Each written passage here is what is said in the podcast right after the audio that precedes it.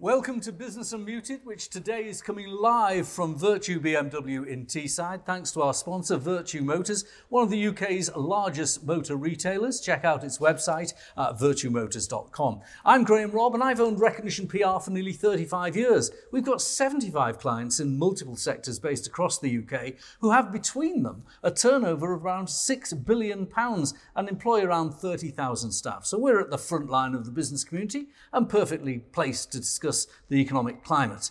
We're broadcasting live on the 15th of March 2023, and a couple of hours ago, the Chancellor gave his first full budget since taking the job in the autumn of last year. I'm joined by a panel of people in business and experts in what's happening in the local communities to give their reaction to today's announcement. Our guests are Robert Forrester, CEO of Vertu Motors plc, Councillor Mieka Smiles, Deputy Mayor of Middlesbrough and Executive Member for Children's Services, Dr. Arnab Basu, CEO and founder of Kromek plc, and Pamela Petty, founder of Entreprenising, which advises and mentors smaller businesses. Welcome our panel.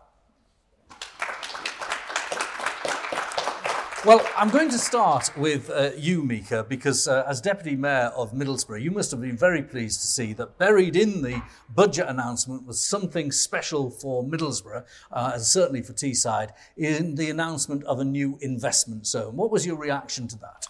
Yeah, so I can remember going back to when Rishi was Chancellor. It was actually the first time in a, in a budget that I'd heard Teesside mentioned.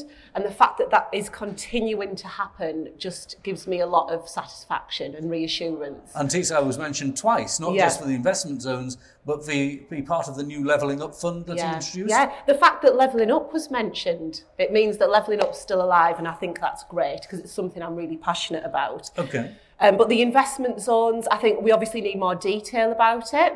Um, but what's happened with a lot of the lot of the levelling up cash is it's like millions has been directed to Middlesbrough. We got 36 million um, levelling up cash. Um, but what I think we need to be doing is making the environment more welcoming for investment because there's only so much government money that there is. You know, the funds can't stretch on forever.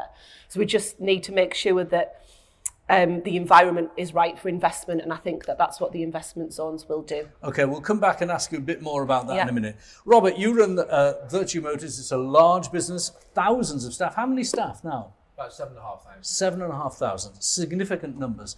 What was your overall take on the economy uh, and the, the, the, budget? And the economy first, because the uh, Office of Budget Responsibility gave a new forecast. Yeah, I mean, it was nicely boring. I mean, we had enough excitement, didn't we, in September? So I think we're now into through stabilisation into let's get the debt down, let's lay the foundations for actually some sensible economic growth. Um, I think there's some good things in there to try and free up labour markets and things, but we have, we need a massive agenda on growth. Uh, planning system is a massive problem. I yeah. think everyone you speak to, we haven't got enough houses you know, it takes ages. I've got a planning application in Glasgow next week. I've been at it for nine years. My goodness. Um, so I think there's still, still a lot to be done, but I think economically, we're not in a crisis, I don't think, and that's a better position than we were six months ago. But the debt the government has is still towering, isn't it? Well, it is, but in fairness, they have been in power 13 years. Now, they weren't suddenly given a deck of cards. You know, the lockdown has cost us absolutely billions. We've got nearly 100% of of net debt is against GDP, which is a pretty high amount. Some G7 people with higher, but and, and nearly we've still half got a lot of, that of lockdown related. No, no, it's lockdown was the killer punch in terms of the finances, and that's going to constrain them in terms of doing things. We've got to be more productive as a country. The NHS is 10% of the economy and is actually getting less productive. Uh, so that that's a big issue that needs tackling. And, and I think coming out of a crisis, we haven't really got visibility of how they're actually going to get economic growth. So I think that's the big unknown question. Okay, we'll come back to the unknown question because it's the key question as well. Pamela, you advise small businesses, you look at small businesses. A lot of taxes were frozen, frozen beer duty, frozen fuel duty, and so on. Also, frozen allowances when it comes to income taxes. What was your instant takeaway from the budget? I think kind of really happen. there was nothing much in there. It was very boring, very stable. Um, I did ask a lot of my clients and networks what they, if I had a magic wand, what would they want from the budget? And I got very little response actually. And I think that maybe small businesses are always like that. They kind of just concentrate on what it is they're doing. Whatever's happening in the outside world is happening, but doesn't really stop me from getting on with what I need to do to run my business and get it to the next level. I think very different when you're a much bigger business and these things have a much bigger impact. But also, small businesses are sometimes disproportionately affected if growth dips. If we went into recession, which we were supposed to be in recession now, those small businesses would be in a lot worse position than maybe the bigger ones.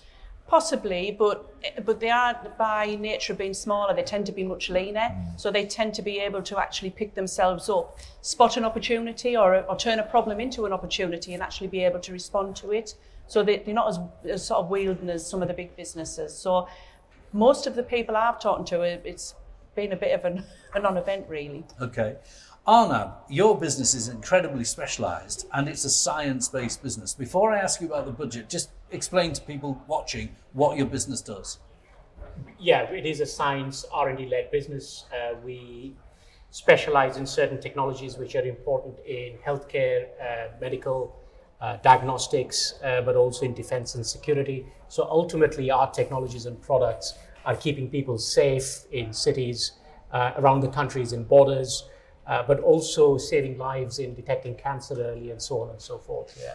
What was interesting, although Pamela wasn't quite rightly was saying there wasn't a lot there for smaller business in the generality, there were some specific things that could help your business. There's a specific enhanced R&D credit, and it was for businesses that have more than 40% of their total spending in R&D. Do you qualify for something like that?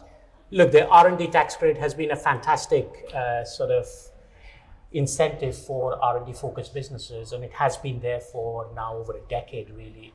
We have benefited massively from it. But of course, uh, over the last year or so, the R&D uh, total tax benefit was curtailed. So about third of that benefit was uh, reduced, uh, which would come into effect next year.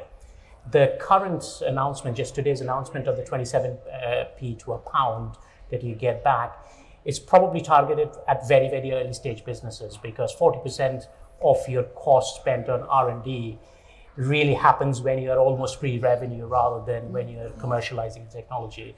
So I think it'll be a great boost to the startup world, a great boost to uh, very early stage companies. But I think companies which are in that growth phase, uh, the current R&D tax credit regime has probably gone a step backwards rather than a step forward. So. There was also a whole chunk of uh, Jeremy Hunt's speech about science based businesses. Was he attaching himself to what seemed to be trendy and seemed to be uh, advanced? Uh, do you see it in day to day work, the government engaging with science based businesses? Look, I think it is absolutely critical that uh, the country needs growth, and the growth is going to come from innovation uh, innovation has to be absolutely central to the agenda of the government and where industry is focused on. Uh, there are a lot of good things that are, that are in the budget. I mean, enterprise zones, R&D businesses will, and early stage businesses will also benefit from that. I think a few things that we're not clear yet on what's happening to the Horizon program, for example. This is a big program that after coming out of Europe, we uh, you know, there was a guarantee that that program is going to be continued. And I think steps are being taken in the right direction. But it is about how we keep at the forefront of technologies in which we are very good at, like genomics, like healthcare. And, and I think whatever we, we can do as a country to be the world leaders, not followers, but real leaders in creating value is going to be critical. Okay. Now, Mieka, there were some specifics. Let's start to get into some of the specifics to help grow the economy. I'm going to ask Robert this question because he employs 7,000 people, but you oversee children's services at Middlesbrough Council. And we had this ability now for young parents to claim or to have 30 hours of free childcare. It will take a little bit to get into yeah. the system. Um, is this uh, a good thing and is it possible to deliver it? Are there enough child carers? I think it's a hugely positive thing. It's something my children are a little bit older now, but I, I would have valued that so much. It would have got me back into full time work a lot quicker. And I think that has not just benefits for the economy, but also people's mental health sometimes. Um, so yeah, I think it's hugely positive. I do think it's going to take like well, they've they've set out a timeline, haven't they? It's not going to happen straight away.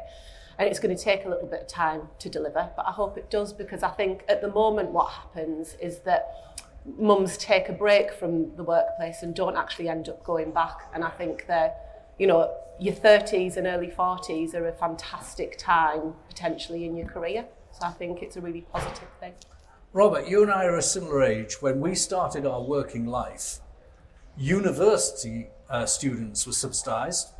They didn't have to pay and they had maintenance grants. Now they do have to pay. They're not subsidised as much and the subsidy is going from the government to these early years.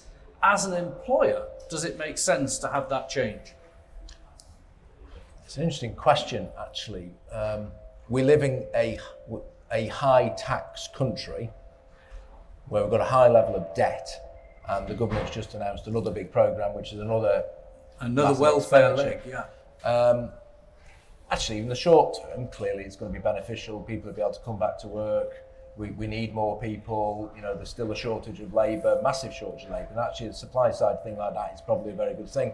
I just think conceptually we might be better off in the long run. People be able to afford to go back to work because the incentive to work through actually earning money and paying less tax actually pays for it. Mm. I think that would probably be a better route, but actually given the fix they're in with the labour market at the moment, where so many people have just disappeared off the pitch completely, I think probably it's a, a good move. How you move back from that will be very interesting. Is that then baked in? I mean, income tax was temporary when it was introduced and still here. Yes, absolutely. The other thing that uh, is here now is a welfare state, and the government announced in the budget this change to disability benefits. So, work uh, capability assessments, you don't have to prove that you're not capable of work. If you've got a disability assessment, you can, as I understood it, come and work for someone like Vertu Motors and keep your salary and your benefit. I think we've got to see the detail of that because it just sounds too good to be true, doesn't it? Mm. Actually. But getting more people being productive. One of our great productivity problems is a good percentage of the adult population is not working. Mm. A lot of people over 50s are giving up. A lot of people actually under 30 have got mental health issues and have actually come out of the workforce. And we've got to engage with these populations to get them into the productive workforce and get them working. We've got a big uh, demographic over the age of 70 you know, we've got to pay for them, and the, the adult workforce have got to actually come to work and pay for them. Pamela, I thought it was interesting that uh, as well as uh, targeting uh, people children and also people with disabilities, he didn't shy away from using the word sanctions on people who maybe uh, have long-term unemployment and are not taking the opportunity of work coaching, uh, extra training, and filling these vacancies. You look after a lot of small businesses. If they had the ability to take some of these people on, would they? Absolutely. Uh, I mean, you, you, every sort of every decade of your life brings about a different set of experience and skills and thirst to work. And I think that's that's. Uh, I just hope that the money doesn't get swallowed up by work coaches, and we actually don't end up with a real positive result on that and getting people back into work. And it's you know it's having that thirst to work, and it, it does come back to money in a lot well, of ways. There was talk of returnships, apprenticeships, yes. and I actually yeah. quite like that. Yes, I do. I thought well. that was a good idea. Because yeah. you, you, you're, I mean, we're in a BMW dealership now, and the salespeople, the people that are dealing with customers, they're all types of demographics. You yeah, lots of regular people, but they seem to know their product. I can't imagine that I could walk in, get a job with you, and sell one of these quite complex vehicles without a lot of training. But you wouldn't necessarily need me to be young or old or a- able-bodied. You could employ. No, I think the world's moving so fast that the thought of leaving school and doing the same job for 45 years is quite rare. Mm. I've just signed a long service award, 60 years continuous service, but I mean, I think we're probably past that now. yeah.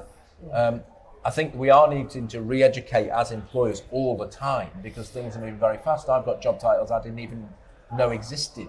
They wouldn't have existed five years ago. So I think we've got to we've got to get that apprenticeship throughout the. So if, I, if, I, if I'd left really. the workforce during the pandemic and I'd made a decision now that in my mid or late 50s I wanted to return to the workforce, would a company like yours want to engage on this returnship retraining for someone yeah, I think my so. age? I think they would. Uh, we, our, our vacancies, we had 500 vacancies 18 months ago. We're down to 300 vacancies now. Uh, but still, I, I prefer people to be working and productive rather than have vacancies. That's not a good thing, vacancies. Now, Arnab, you're work situation is very different because the kind of people you're employing have been from the local universities quite often, but also internationally. They're highly trained scientists. Yep. How are you dealing with the recruitment issues you face? Look, recruitment has been very challenging in the, in the last couple of years. Uh, in the science sector, and particularly in technology and engineering, uh, the market has been very, very difficult. Uh, both, uh, you know, if I look in the US, it's been the same because we operate in the US as well. I think we need to introduce more structured training programs. Uh, apprenticeship is a great thing to do, and we uh, actually have graduate apprentices, which are a great benefit to the company. So, training and making STEM a real focus area from schools to ed, you know universities or higher education or any other FE is going to be critical to be us be a science-led nation. There aren't many STEM organisations in the country, but there is in County Durham. There is the uh, STEM Foundation, Northeast STEM Foundation, Yes. which has a school at Aycliffe, isn't there? I don't know if you've come Yeah. across this. Is this the kind of thing you positively engage with? We engage with a variety of FEs, and, and, and I think it is uh, absolutely critical that more innovation needs uh, is there, there is space to innovate within the training and, and the education sector. UTCs are a good, good example again, uh, and, and also the math schools uh, that have been talked about, and, and those will also be very, very good. So employers who are looking for high skill end employees uh, need to need to really have access to those in greater numbers. Okay. Now, another thing that the Chancellor focused on, uh, the government is going to continue for another three months subsidising people's energy bills so that it can suppress inflation. Now, I presume as someone selling consumer products, you're pretty pleased with that, that, that Robert. Yeah, because no one. I mean, it's not the fault of the average person in this country that energy has shot through the roof. Actually, it's the fault of government, particularly, for having a rubbish energy policy for about 25 years. And when they finally introduced nuclear energy, when they've been phasing it out for the past 20 years, 2050 is the date comes on. Um, so I think the government has to step in and do that because if they hadn't, businesses would have gone to the wall. And I actually think that consumers would have really struggled and we'd be in a major uh, recession if they hadn't done. When I remember you telling me privately when they when they introduced this scheme in September, prior to the Yeah. sad passing of the Queen, that weekend after you saw some. It was surprisingly robust, actually. Yeah. I was expecting, with the combination of energy and the monarch dying, a- a real dearth of orders. But actually, as soon as the energy announcement was made, customers got had the confidence to come in. There was absolutely no question about that. at all. And it's an entirely different situation, though, for businesses because he's not going to be subsidising the business energy costs. What he was saying, and this is a long term gain, is he wants to get resilience in supply. Uh, he brought in the prospect of more nuclear, which I think Teesside would like to play host to. But Arnab, you, you might know a bit more about this than I. Nuclear energy is now going to be, it seems sensible, categorized as sustainable and therefore ESG compliant. It's not going to be an unethical investment. I think it is fantastic news, and I think it is in a way, it's it's it's acknowledging what the reality on the ground is, because nuclear is still the cleanest form of energy, which can be regularized and have a continuous supply.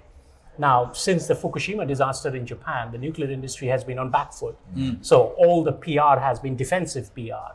Uh, but the concerns on safety of nuclear are sometimes quite unfounded in a way because nuclear is very, very safe form of energy and clean form of energy, and that has to be part of our energy mix going forward. How do we do nuclear energy much more widely than in countries like ours is a different question. And there, I think we can take a leadership position on nuclear safety, nuclear resilience.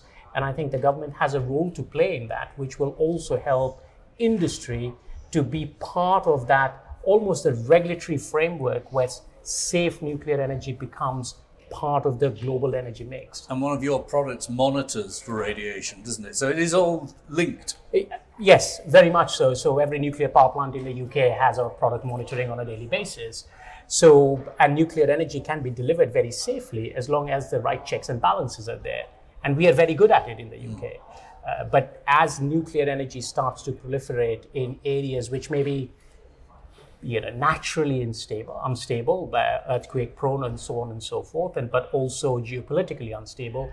We do need to have safety standards, which and monitoring standards, where I think there is a scope for us to take a leadership position in that. Okay, now Mieka, here we are in Teesside, which is the power of the Northern Powerhouse because all around Teesside, new power projects are coming on board. We've just been talking about nuclear. Hartlepool Nuclear Power Station has had its life extended. It, we could be a site for SMR reactors. And we've got the carbon capture and storage in, that was mentioned in the budget going to happen in Teesside, which will allow us to have a big new gas, fossil fuel powered power station. How do you see this circular economy, as it's described here, uh, developing? I, I think obviously Teesside's set up for industry, isn't it? So we need to make sure that we're on the front foot in terms of switching it up and making it about renewable energy because that's it's win-win, isn't it? Um, we're- we're building the wind farm here in Teesside for the Dogger Bank at the Yeah. development. In complex. fairness, Graham, since September, the entire roof of this is now solar. right. Amazing. So the energy in this business is being generated by the roof. Dan, and, and, and you, you, so we, you've got solar here, you've got wind on the North Sea, and possibly carbon capture as well. Um, this balancing of energy, when do you think we're going to see the energy costs come down with all this renewable? That's the frustration, isn't it? Yeah. Quite quickly, I think. Have you had it come down? As a Yeah, no, we're definitely seeing energy prices coming down. I think our budget assumptions are, I think we're already seeing a saving against it. And actually, so we're putting three million into solar this year, one and a half million to LED lighting. And our expectation is to be so many people are doing that that the mm. supply has to come back. And we think energy will get relatively cheap again. Maybe not back to where it was, but certainly what I've seen, I've seen it coming down. Well, Mieka, you've obviously got a good story to tell in Teesside. You've done well out of it. Hopefully, Yeah. Middlesbrough, my mm-hmm. hometown, will look different in a few years as a result. But I am going to give the last word to Robert because you're our host today. The budget isn't any great shakes, is really how many people think. But will the economy be in much better shape as a result of the decisions taken today? Towards yes, the because of they weren't mental. so actually, the fundamental underpinning of an economy is a strong political base where you have stable government and sensible economic policies, so people can plan and invest. And there's lots you could argue about. You know, 25% corporation tax reduces investment and all this, but actually, at least we seem to have some platform to move forward. Which actually six months ago, you know, we failed to realise that actually we had a lot of money to foreign creditors because we've got 100% of GDP as national debt. Mm. And, you know, we are now getting, I think, some visibility of a, of a sustainable future. And you're positive? Yeah, because government should be benign, I think. And I think they should let business get on with it. So, yeah, I'm, I'm not, I'm quite happy actually. Well, on that basis, I want to thank all my three guests, uh, Mieka, Arnab, Pamela, and Robert, and thank you for joining us on Business Unmuted.